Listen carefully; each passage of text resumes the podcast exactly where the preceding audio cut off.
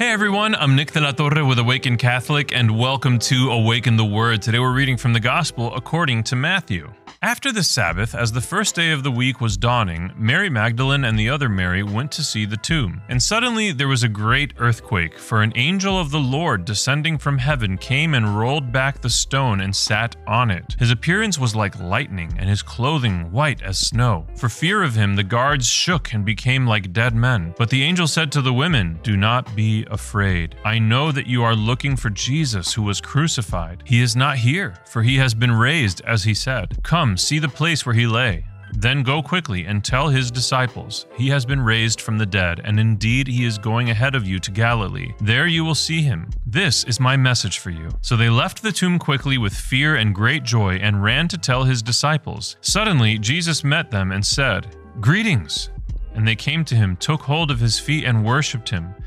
Then Jesus said to them, Do not be afraid. Go and tell my brothers to go to Galilee. There they will see me. Have you ever doubted your faith? Have you ever doubted in the existence of God, or even if you've never doubted the existence of a higher power, have you ever doubted in the Christian story, the Christian reality? I myself, in my own life, I have struggled with faith. There was a period of time in which I was agnostic and a period of time in which I was atheist. The single greatest defense for our faith is the resurrection. Now, normally, when you're trying to defend the faith, you point to things that are facts.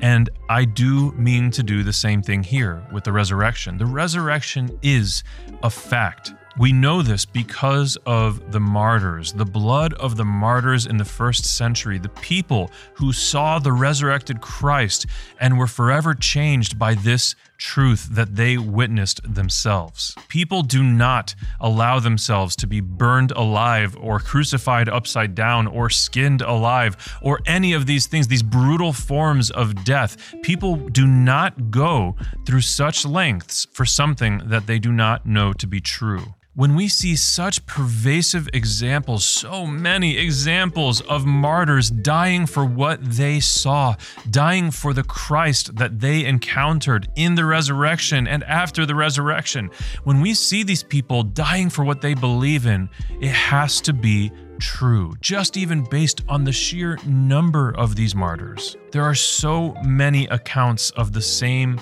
reality, and that is that Jesus Christ, our Lord and Savior, and blessed be his name, died and rose again by his own power, and he is God. I have been Nick. This has been Awaken the Word.